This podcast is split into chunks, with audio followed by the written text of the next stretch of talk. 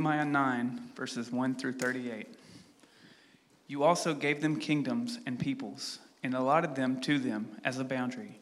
You took their possessions of the land of Sihon, the king of Heshbon, and the land of Og, the king of Bashan.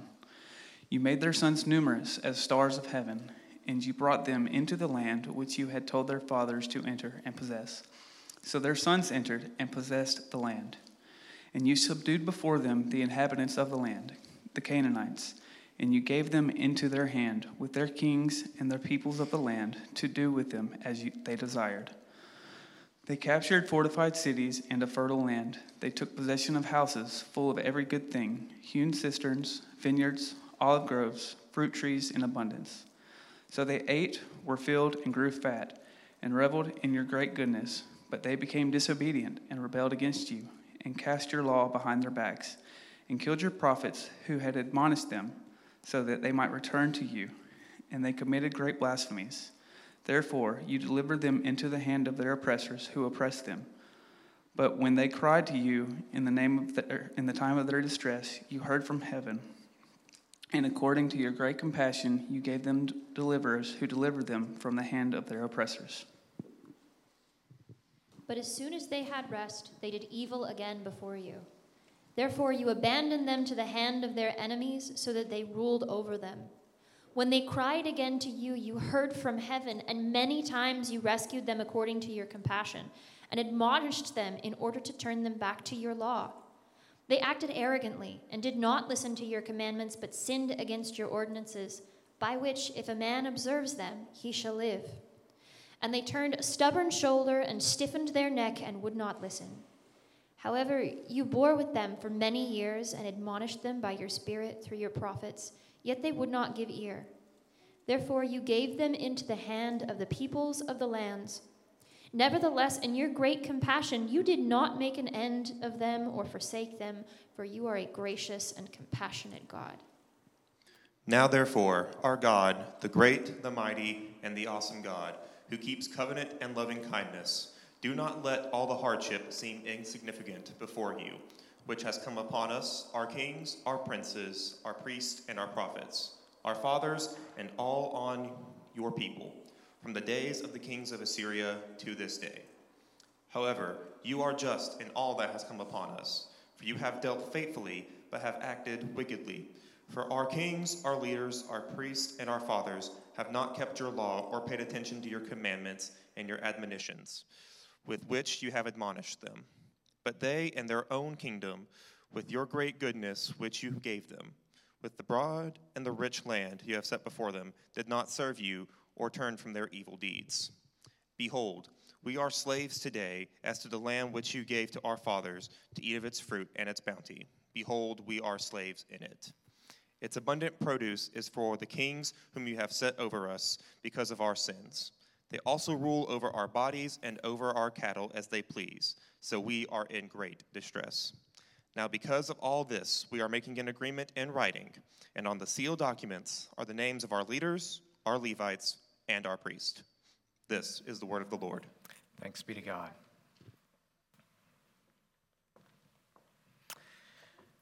Father, as we come to your word now and see again the larger picture the, the great summary of the great story of the Old Testament.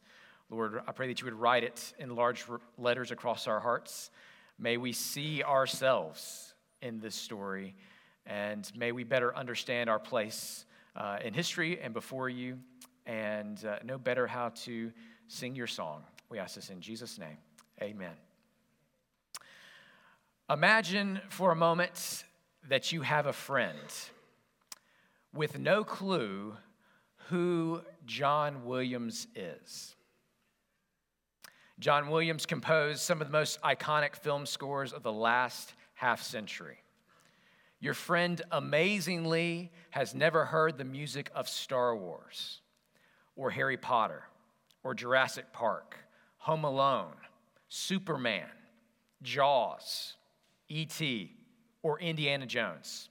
Your friend has never seen the films or heard a single bar of any of the music. You invite this friend to go with you to a John Williams night, at a local theater where his greatest hits are all going to be played live one after another. There's Leia's theme and then Hedwig's theme. There's the Raiders March, followed by the Imperial March. You're very much looking forward to the concert and looking forward to introducing your friend to all this great music. But when you get there, you discover the reason why the tickets were so easy to come by. The orchestra is entirely made up of children who are just beginning to learn their instruments. And so the concert is predictably chaotic. Sometimes you just want to cover your ears and wince aloud. It is that bad. You know all the songs by heart, so you can tell what the children are trying to play. But knowing the tune also makes every wrong and sour note stand out all the more. As you leave the concert, your friend grabs you by the shoulder and says, I hope I don't offend you, friend, but this John Williams guy is rubbish. That's the worst stuff I've ever heard. I'm glad I've stayed away from his music all these years. And with a self satisfied smile, your friend walks off, leaving you just shaking your head. Given the opportunity to respond, we all know what our friend needs to hear. We all know it. It's not John Williams who is rubbish, friend, but those playing his music. The music itself is beautiful. The musicians playing it, those are the ones who are totally making a mess of it. The faulty playing of a children's orchestra doesn't tarnish the mature genius of John Williams one little bit. You can see that, can't you? You can see that. Everyone should be able to see that. We should all know that these two things can both be true. John Williams' music can be incredibly good, and those attempting to play it can be incredibly bad. Or to tweak the image slightly, the song itself can be good and beautiful, but the singers can be wholly out of tune. This is a very helpful parallel made by John Dickson, an Australian Anglican. He put it this way He said, Jesus has given the world a beautiful song. His people, however, have often sung it out of tune. Sometimes God's people have been the most discordant voices of all, but the song remains good and beautiful. And if you've truly heard it, you won't be able to get it out of your head. As we come to chapter 9 and finish up Nehemiah's cliff notes to the Old Testament, we will see this reality again and again. God has given his people a beautiful song, but they have repeatedly sung it out of tune. This was often the case for God's Old Testament people, as Nehemiah 9 tells us. And this is also the case for God's New Testament people.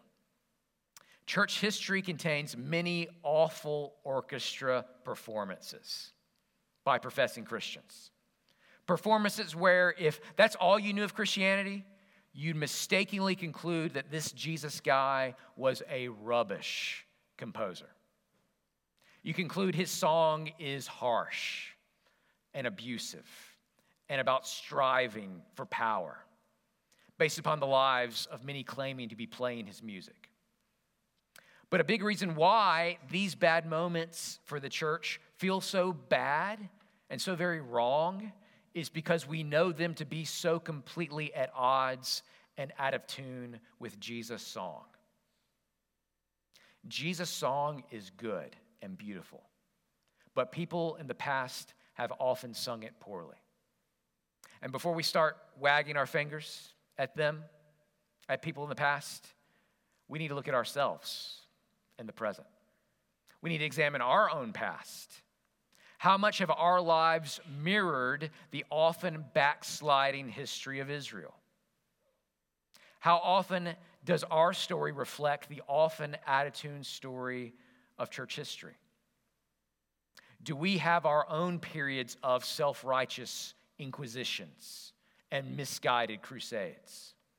Do we have our own judges cycle of sin, correction, and calling out to God? I think if we're honest with ourselves, we'd see a lot more of our story than we would like to, mirrored here in the story of Israel. We'd see a lot more of our personal history mirroring both the good and the bad of church history. These are things that we need to see, and God gives us Nehemiah chapter 9 in order to help us see them.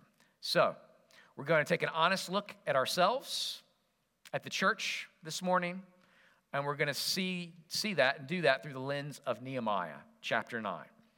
We've seen some big moments in this chapter already, some major themes. I'm not going to recover any ground that we already covered last week in the first half of chapter 9.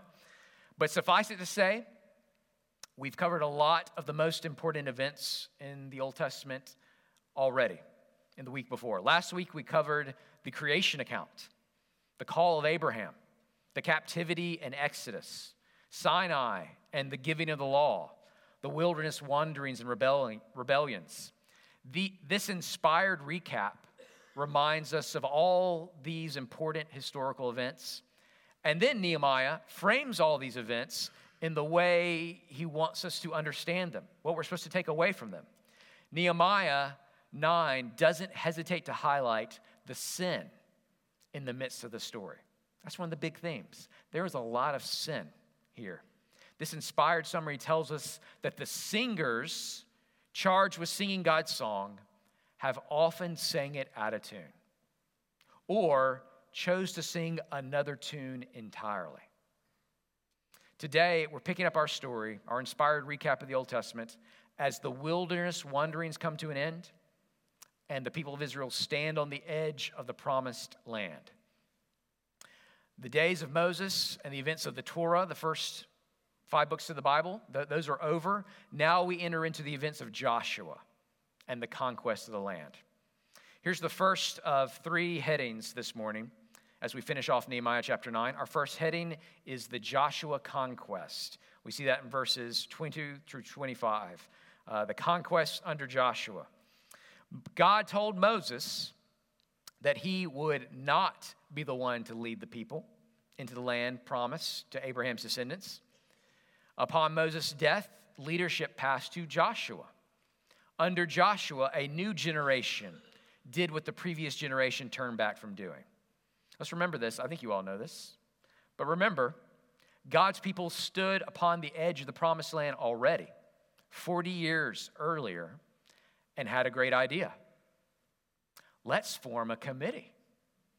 A committee to go in and spy out the land. And based upon the majority report of that search committee, the people became afraid. The majority reported that the people of the land were strong and their cities were walled and well protected. They said this land and its people would devour us if we went in. So the people became afraid and turned back. And God let a whole generation live out their lives and pass away in the wilderness. An entire generation died out before he brought their descendants back to the edge of the promised land again. It shouldn't surprise us, therefore, to see the same thing happen in church history. There can be generational darkness. There have been periods in church history where the darkness has lasted for many generations. But post tenebris lux, after darkness, light. That's the motto of the Reformation. Post tenebris lux, after darkness, light. God revives his work in the midst of the years and retunes the hearts of another generation to sing his song more faithfully. With the conquest under Joshua, God did this. God followed a mostly faithless generation with a mostly faithful generation. Where one generation turned back and complained, the next generation went forth and conquered. It can happen that way. God can make it happen that way and make it happen that way again. I think we're all probably prone to seeing the up and coming generation after us as being largely in the dark about so many things. It's probably our default perspective. But Nehemiah 9 reminds us that that's not always the case. There can be generational darkness and blind spots, for sure. But God can also raise up the next generation to see the blind spots of the generation before and sing his song in better tune. Our pride may not like it, but shouldn't we want it to be this way for our children and our children's children to have more light and to be more faithful? But even in the darkest moments of history, God has never left himself without a witness. In Israel's history, there was a time, remember this? There was a time when Elijah, the prophet, bewailed to God that the sons of Israel have forsaken your covenant. They've torn down your altars. They've killed your prophets with the sword, and I alone am left. And they are seeking my life to take it away. But you remember how God responds? No, no. I have kept for myself 7,000 who have never bowed the knee to Baal to a false God. Even in times of generational darkness, God always keeps for himself a witness to the truth. There are always points of light. During the wilderness rebelli- rebellions and wanderings of God's people, they still had lights, like Moses. Sometimes literally his face shining like a light from being in the presence of God. The people still had bright lights among them, like Caleb Joshua, and Aaron. Living in a time of spiritual darkness doesn't preclude the existence of bright lights. Oftentimes, those scattered bright lights shine out the brighter because of the contrast. This was true in Israel's history, and it's true in the church's history as well. If you were to survey the Middle Ages, things can look pretty dark. It's called the Dark Ages, after all. Uh, the church very often sounded out of very out of tune. But there are also lights scattered in the darkness. There's Francis of Assisi over here. There's John Wycliffe over there. There's the Lollards preaching the gospel over here. There's John Huss preaching over there. There's Miles Coverdale translating the Bible for the very first time over here. Even in the dark ages, there are points of light. There are singers who are returning to the song. And God sometimes is well pleased to use those voices to retune the hearts of whole generations. He's pleased to use those points of light to rekindle the flame of faith in an up and coming generation. Joshua's conquest teaches us that that's possible. But it also teaches us this even when there is generational faithfulness and obedience, there will also be instances of devastating disobedience. Do you remember the story of Achan in Joshua chapter 7? The conquest is underway. Acting in faith and looking like a fool, this generation marches around Jericho for seven days before the walls come a tumbling down. But in the midst of a miraculous victory, Achan, one man, disobeyed God's ban on plundering the city. He couldn't resist taking some loot and hiding it in his tent. And because of Achan, there was sin in the camp. His disobedience had a devastating impact when Israel came up against the next city. There, the people, the people of Israel fled before the people of Ai, and people died. The sin of Achan had a deadly effect on morale and on the mission of God's people at the time. Israel had its Achan, but there have been many Achans in the history of the church. I'm sure you could name some modern Achans, some modern church leaders whose sin, whose abuse of others, whose misuse of power, whose desire for wealth has had a deadly effect both on the morale and the mission of the church. It may have looked for a while like they were singing on key, but they weren't. Jesus' song lifts up the very people they put down and victimized and abused. Christ's song says it is better to have a millstone tied around your neck and be drowned in the depths of the sea than to cause one of these little ones to stumble. The sins we see in church history and among church leaders feel more egregious because they're so completely at odds with Christ's song. The medieval crusader who murders and plunders with the emblem of the cross on his shield is completely at odds with the song of the cross. The song of the cross. The cross is the symbol of laying down your life for the good of your enemies, not taking life for your own material gain and good.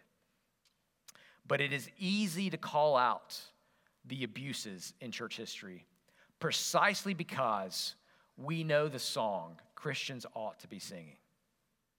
We can recognize lines that are bent precisely because we know the straight.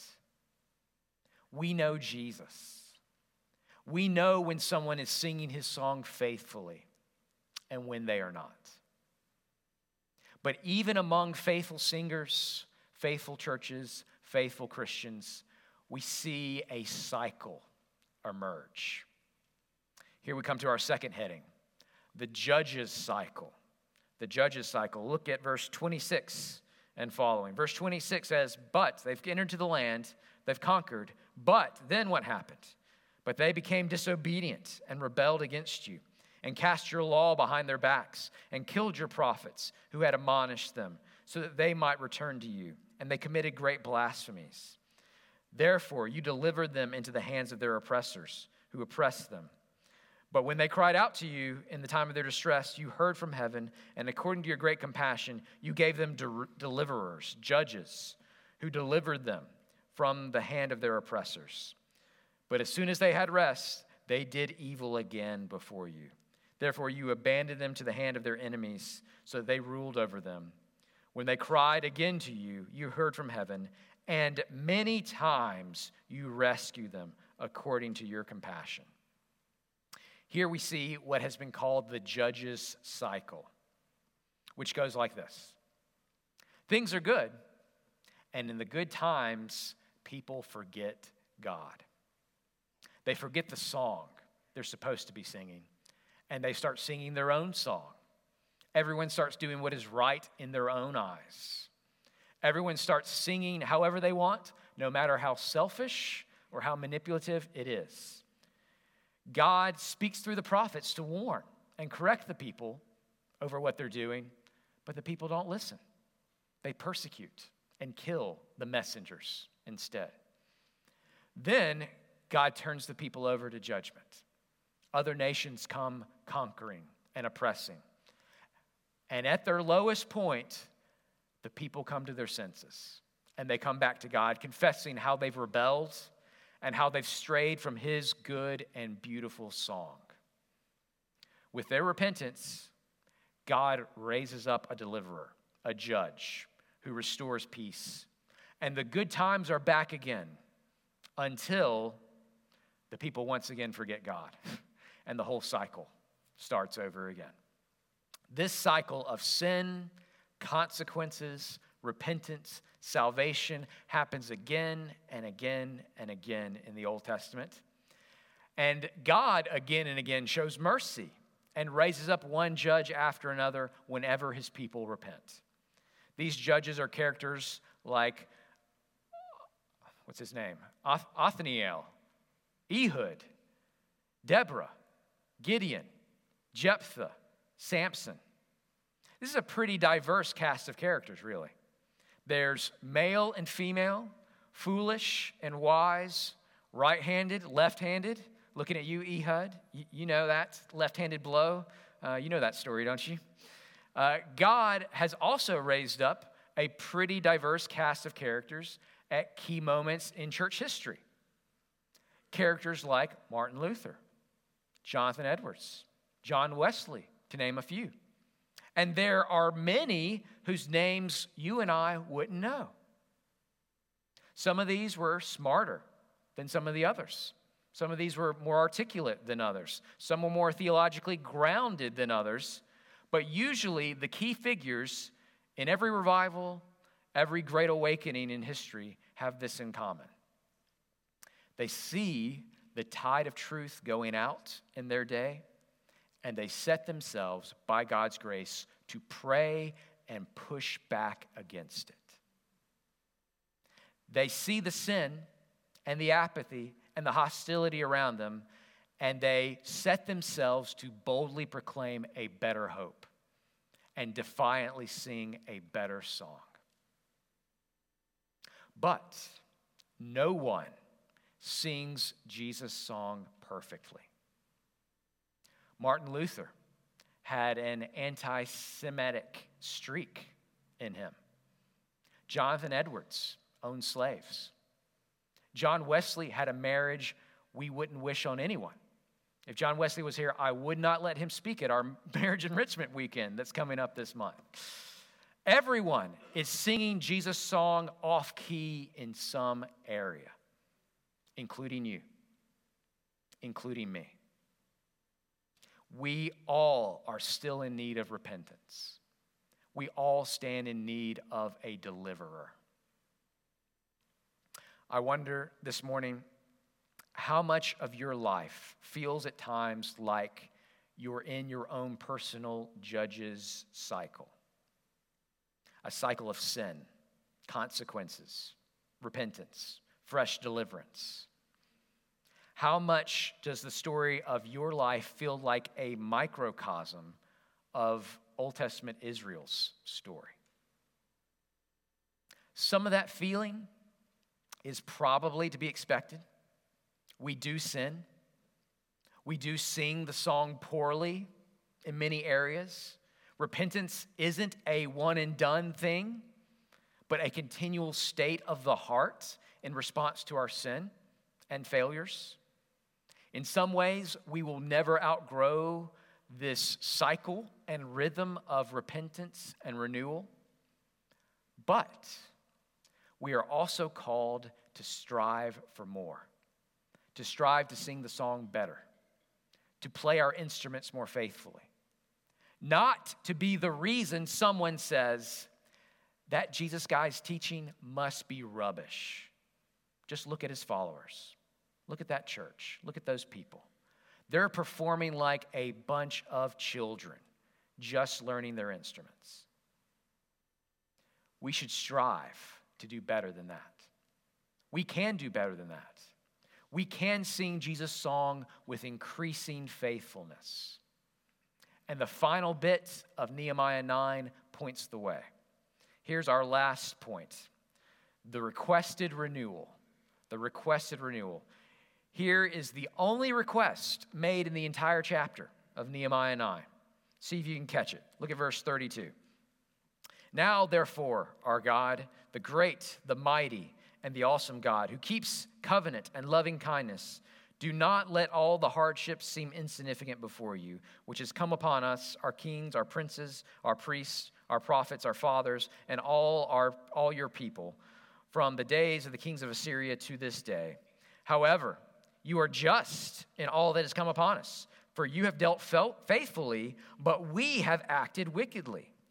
For our kings, our leaders, our priests, our fathers have not kept your law or paid attention to your commandments and your admonitions with which you have admonished them. But they, in their own kingdom, with your great goodness which you gave them, with the broad and rich land which you set before them, did not serve you or turn from their evil deeds. Behold, we are slaves today. Did you catch the request? There is one request there. There's a lot of confession, one request. It's in verse 32, and it's this do not let all the hardships seem insignificant before you. Nehemiah is essentially saying, Yes, we've sinned and we deserve every bit of hardship, but do see and do show mercy, Lord. Don't let it be insignificant in your sight. Please let all the hard things lead to some kind of renewal. The request here is an appeal to God's compassion. We don't deserve it. Our nation doesn't deserve it. Our times don't deserve it. Our world doesn't deserve it. But see how very bad things are. See how despised we are. See how badly we're singing your song and revive your many mercies, O Lord, in the life of your people. This is the request Nehemiah is making on behalf of God's Old Testament people. And this is the kind of request we need to be making today as well. This is the kind of request that God apparently wants his people to be making. God, we don't know your plan, but re- renew your mercies in our land. Please cause us to sing your song more faithfully than we ever have before because the world needs it. In the eyes of the world, the church is daily losing credibility by singing all the wrong songs, by singing political jingles instead of Christ's song, by making spiritually compromising plays for power, by singing songs that affirm the pride and arrogance of our cultural idols. The church is actually undercutting her credibility by not singing clear notes where we should for the marginalized and abused, for the weak, for the defenseless, for the immigrant, for the stranger. By singing Jesus' song poorly in a thousand different ways, the church is hurt and maligned, and we are hurt. Perhaps you've been hurt personally and deeply by those claiming to be God's people, but who have abusively sung Christ's song in your hearing completely out of tune. If so, I'm sorry. I am very sorry. But I beg you, like the friend attending the John Williams concert, don't mistake the singer's performance for the song itself. Don't let your friends foolishly mistake one church's childish, immature performance for the final verdict on Jesus as a composer. John Williams isn't any less brilliant for someone's bad performance of his music. Jesus isn't any less the way, the truth, and the life for some church leaders' poor reflection of him. The history of Israel and the history of the church are full of people playing God's song badly. But we can spot the bad notes precisely because we hear the goodness and beauty of Christ's original song. And once you've heard it, by God's grace, his song will never get out of your head. Father, we confess as Nehemiah confessed that we are a people often straying, often turning our back on what is good and beautiful and true, often being persuaded and enticed by the idols of the world, by power and popularity and praise. But Lord, we acknowledge and confess we desire to sing your song more faithfully. Lord, make us here at Alberta Baptist a church that increasingly, day by day, year by year, increasingly sings your song as it is meant to be sung. Lord, we look to a great high priest, a great shepherd, a great composer whose work is good and beautiful and true. may we all grow from, from children into maturity, from those who don't know how to play one note to those who play and run well. By your grace, make us good disciples and followers of Jesus. We ask this in Jesus' name. Amen. About to sing a song of response, and this offer is open every Sunday, but occasionally I make it explicit. The altar here is open. You want to come pray?